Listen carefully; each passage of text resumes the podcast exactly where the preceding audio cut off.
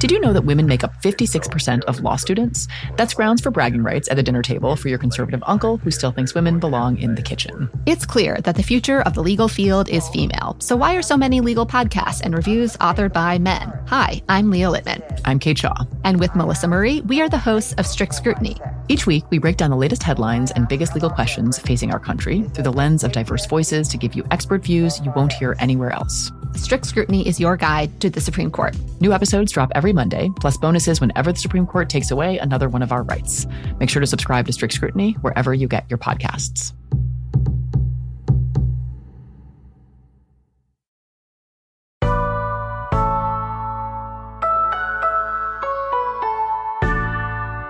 It's Friday, April 14th. I'm Tre'vell Anderson. And I'm Priyanka Aribindi, and this is What a Day, where we have a few notes on Time's list of the 100 most influential people of 2023. Yeah, first of all, they misspelled my name as Austin Butler. What's up with that? Rude. Second of all, where the hell is Megan, the robot doll? she is not going to be happy about this.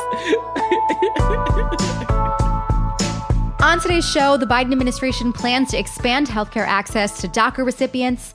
Plus, if you've applied to become New York City's new rat czar, we regret to inform you that they have moved forward with another candidate. But first, we've got an update on that trove of classified documents that was floating on Discord that we mentioned on Tuesday's show.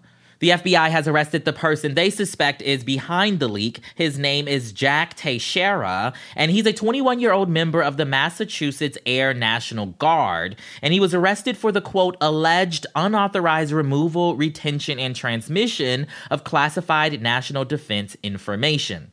As a quick reminder, photos of top secret governmental documents were posted on the messaging platform Discord early last month, but they only recently gained more attention after someone reposted a portion of the documents to the extremist paradise known as 4chan.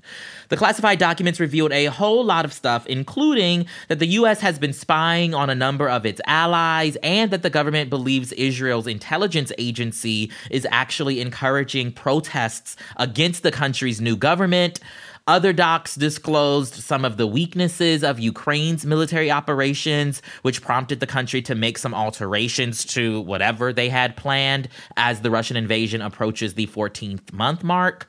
And the docs also revealed that the US has been intercepting Russian military communications channels. Okay, this is some serious shit that we're talking about. Like some very serious, mm-hmm, very sensitive mm-hmm. information that has been leaked. So I am very curious. What do we know about this person?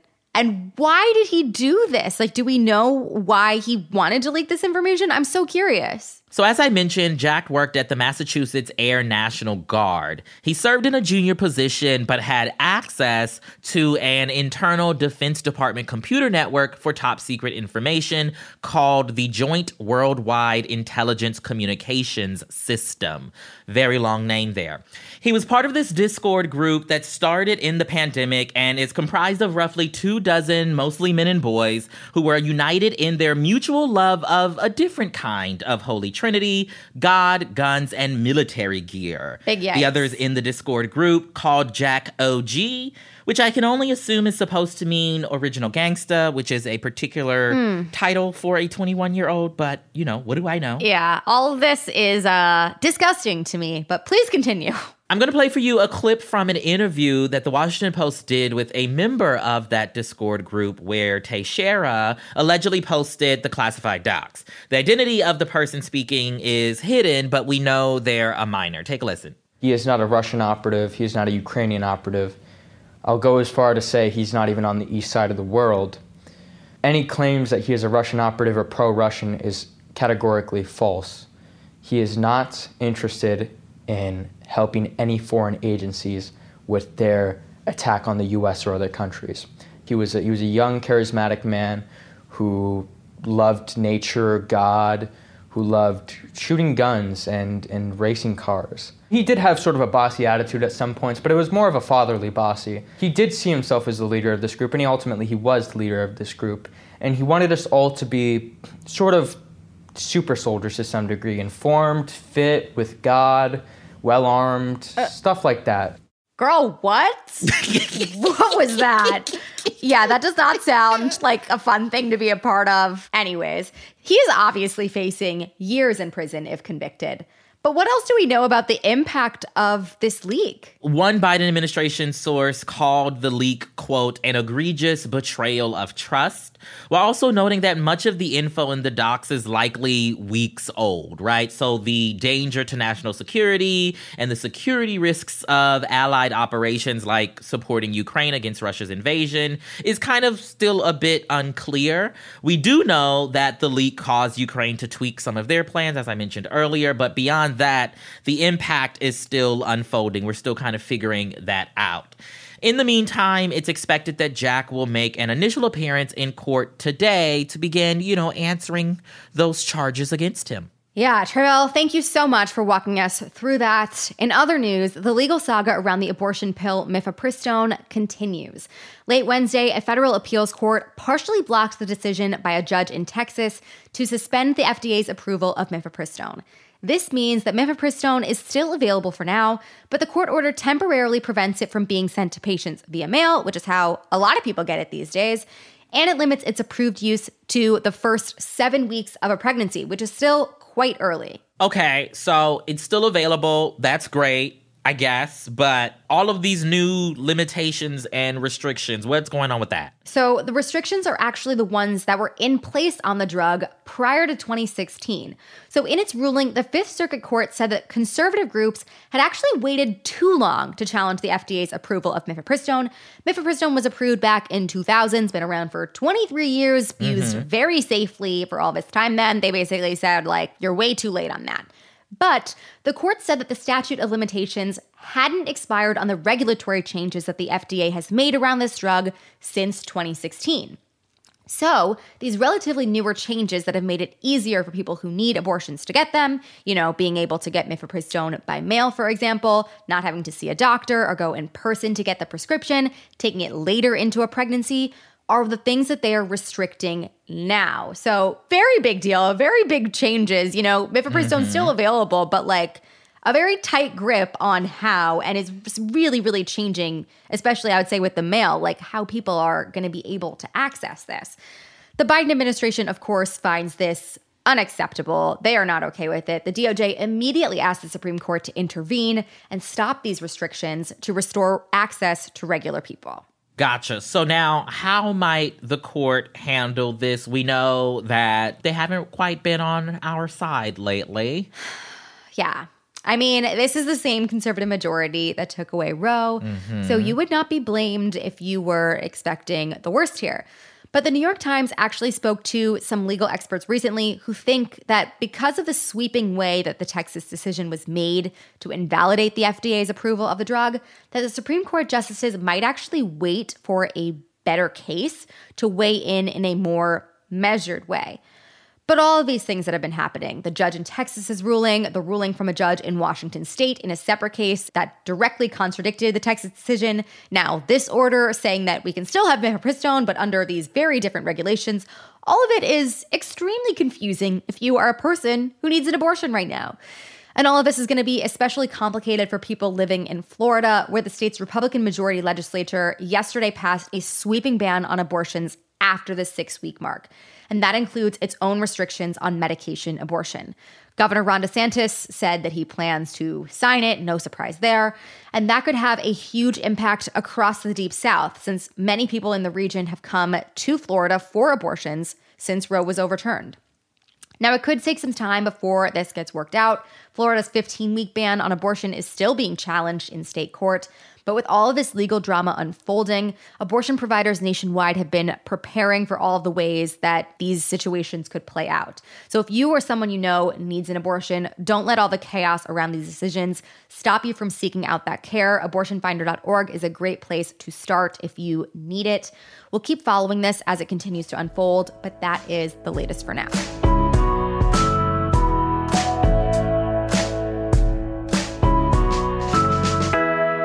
Let's get to some headlines. Headlines. Just one week after he pleaded not guilty to 34 criminal charges for falsifying business records, former President Donald Trump returned to New York yesterday to sit for a deposition in yet another high stakes legal case against him. This time, it was for New York Attorney General Letitia James's civil investigation into Trump, two of his children, and the Trump Organization. The suit was filed late last year, alleging that the Trump family business gave false financial statements to lenders for over a decade in order to enrich themselves. If the Trumps are found guilty, they'll face a $250 million fine and could be barred from running any business in the state of New York ever again, which is probably, you know, a win for all the New Yorkers out there. Thursday's deposition comes after Donald Trump Jr. and Ivanka Trump, both of whom are also named in James's lawsuit, were deposed by the Attorney General last year as part of the probe. The Trumps deny any wrongdoing. Of course they do. Hmm. The case is set to go to trial in October we will stay tuned for that one. President Biden has announced a plan to expand healthcare access to hundreds of thousands of immigrants known as Dreamers. Under the proposal, recipients of the Deferred Action for Childhood Arrivals Program, or DACA, will be granted access to insurance coverage through the Affordable Care Act and Medicaid markets. DACA recipients are currently ineligible for government funded healthcare coverage, but the proposed rule change would expand the definition of, quote, lawful presence to include immigrants who are brought to the U.S. as children and are enrolled in DACA. In a statement released yesterday, the White House said, quote, We recognize that every day counts and we expect to get the proposed rule done by the end of the month. If finalized, the rule will make DACA recipients eligible for these programs for the first time. That's a really exciting development. Absolutely. Fort Lauderdale and other cities in southern Florida have been inundated with severe flooding over the past few days following a series of intense thunderstorms in the region. The National Weather Service estimates that Fort Lauderdale alone saw over two feet of rain between Wednesday and Thursday, passing the city's previous 24 hour rainfall record of about 15 inches. Footage from the area showed people wading through waist high water in the streets, and the high flood waters made most roads impassable, trapping many residents in their homes. The Fort Lauderdale Hollywood Airport was also forced to suspend operations because of all the debris that was swept onto its runways. Fort Lauderdale Mayor Dean Trantalis told reporters, quote, What we are seeing is a thousand year incident. No city could have planned for this. As of our record time at 9:30 p.m. Eastern, there have been no reported injuries or deaths due to the severe weather. The Fort Lauderdale Hollywood Airport is scheduled to reopen today. Yeah, that footage was so scary to watch. If you are in this area, we hope you're staying safe and mm-hmm. that you are staying dry. Pack it up, everybody. Missouri has figured out the problem with everything. And yep, just what you suspected it's books. Republican lawmakers there are threatening to defund all public libraries in the state, not usually what I'm used to hearing after the word defund. In a budget passed by Missouri's Republican led House last week, all $4.5 million in state funding allocated for public libraries would be eliminated. However, the good news, if you want to call it that, is that this proposal has not yet been finalized, and lawmakers in Missouri's Senate have said that they plan to restore that funding, including Senator Lincoln Hough, the Republican chair of the Senate Appropriations Committee, who told the St. Louis Post Dispatch, quote, "There is no way that money is not going back into the budget." Hopefully, it all goes as planned, and we'll be here to keep you posted on the latest developments. But it's so crazy that they tried to do this in the first place. Yeah. That is nuts. I'm yeah. so sorry to everyone in Missouri. Your lawmakers, wackadoodles. Don't know what to tell you. This just goes to show that the Republicans all across the country are all wild. No one's exempt, okay? Not one. Keep your eyes peeled. And finally, New York Mayor Eric Adams this week announced that the city has finally found its rat czar, the first ever city official responsible for curbing the proliferation of rats. In a job posting for the position, the city asked for candidates who were, quote, highly motivated and somewhat bloodthirsty, and had a, quote, swashbuckling attitude, crafty humor, and general aura of badassery. The person for the job is Kathy Corradi, a former elementary school teacher with a background in biology and urban sustainability. Corradi had this to say about her passion for eradicating rats. As New York City's first director of rodent mitigation, I will bring a science and systems based approach to reducing New York City's rat population with a strong focus on cutting off the food, water, and shelter rats need to survive. and ensure every New Yorker is prepared to take up this mantle in this fight.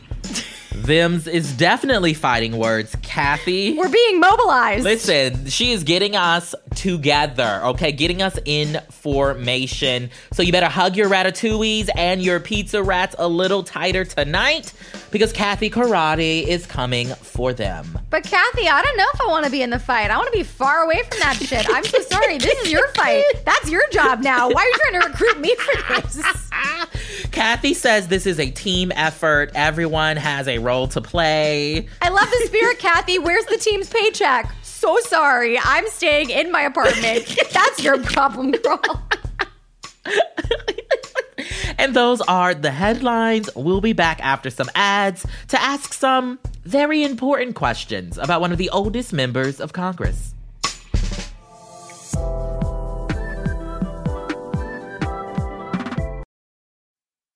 Did you know that women make up 56% of law students? That's grounds for bragging rights at the dinner table for your conservative uncle who still thinks women belong in the kitchen. It's clear that the future of the legal field is female. So why are so many legal podcasts and reviews authored by men? Hi, I'm Leah Littman. I'm Kate Shaw. And with Melissa Murray, we are the hosts of Strict Scrutiny.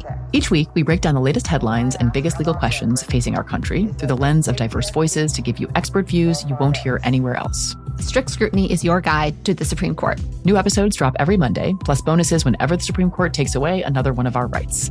Make sure to subscribe to Strict Scrutiny wherever you get your podcasts.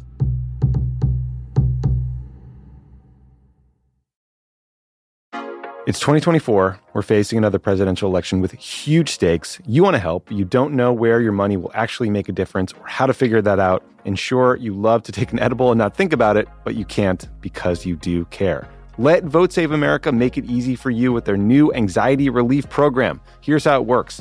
You set up a monthly recurring donation at the level that feels right for you, and Vote Save America will send 100% of it to the grassroots organizations and down ballot races that need it most. Then at the end of the month, they'll tell you where your dollars went. That's it. You set it and forget it.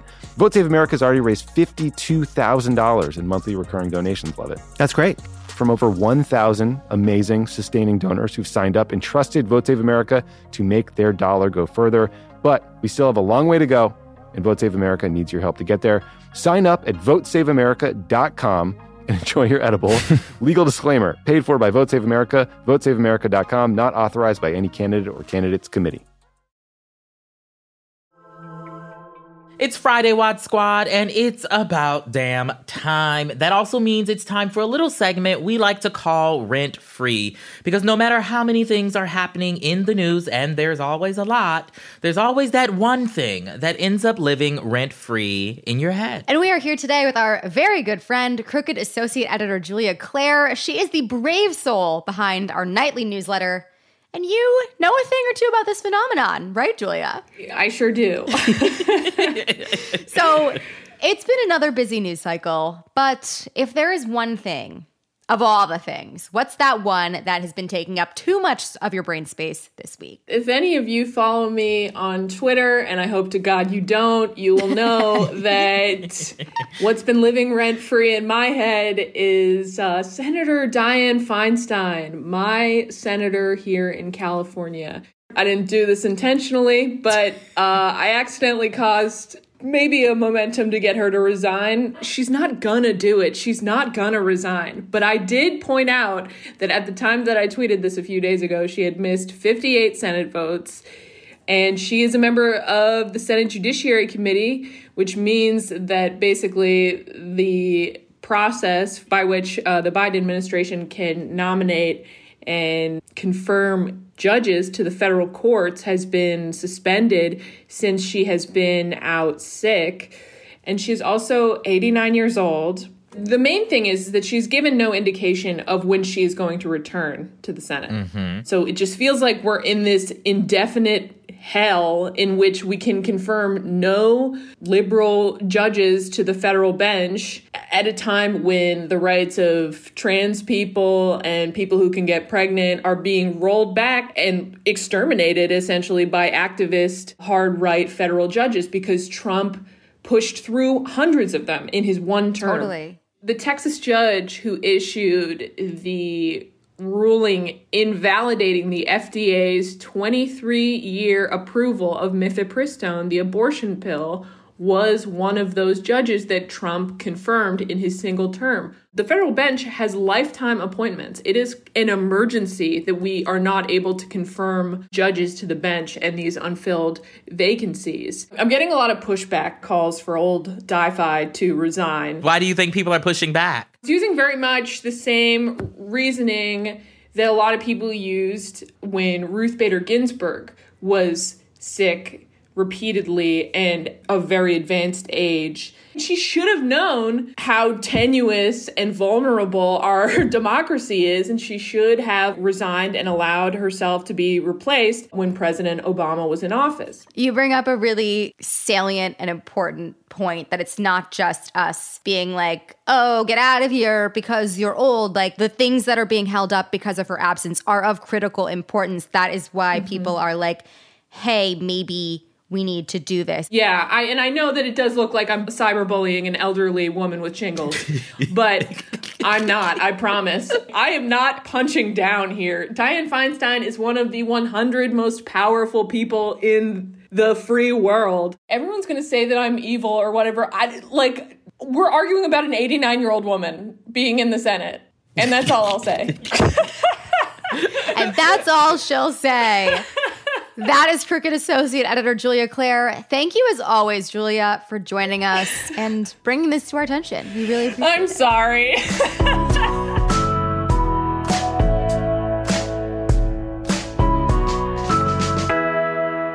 thing before we go be sure to check out the latest episode of Stuck with Damon Young. You'll hear from A.V. Rockwell, writer and director of the Sundance award winning film A 1001, and Ted Lasso's Kola Bokinni joins the show to examine the transition from being a parent's partner to step parent. Listen to Stuck with Damon Young for free only on Spotify. That's all for today. If you like the show, make sure you subscribe, leave a review, pick a side in the war on rats, and tell your friends to listen. And if you're into reading and not just books at a public library like me, What a Day is also a nightly newsletter. Check it out and subscribe at crooked.com slash subscribe. I'm Priyanka Aribindi. I'm Tre'vell Anderson. And, and we'll, we'll, fight, fight for, for, you, Ratatouille. Ratatouille. Perhaps my favorite of the little animated films. So I'll always fight for Ratatouille. So sorry, Kathy.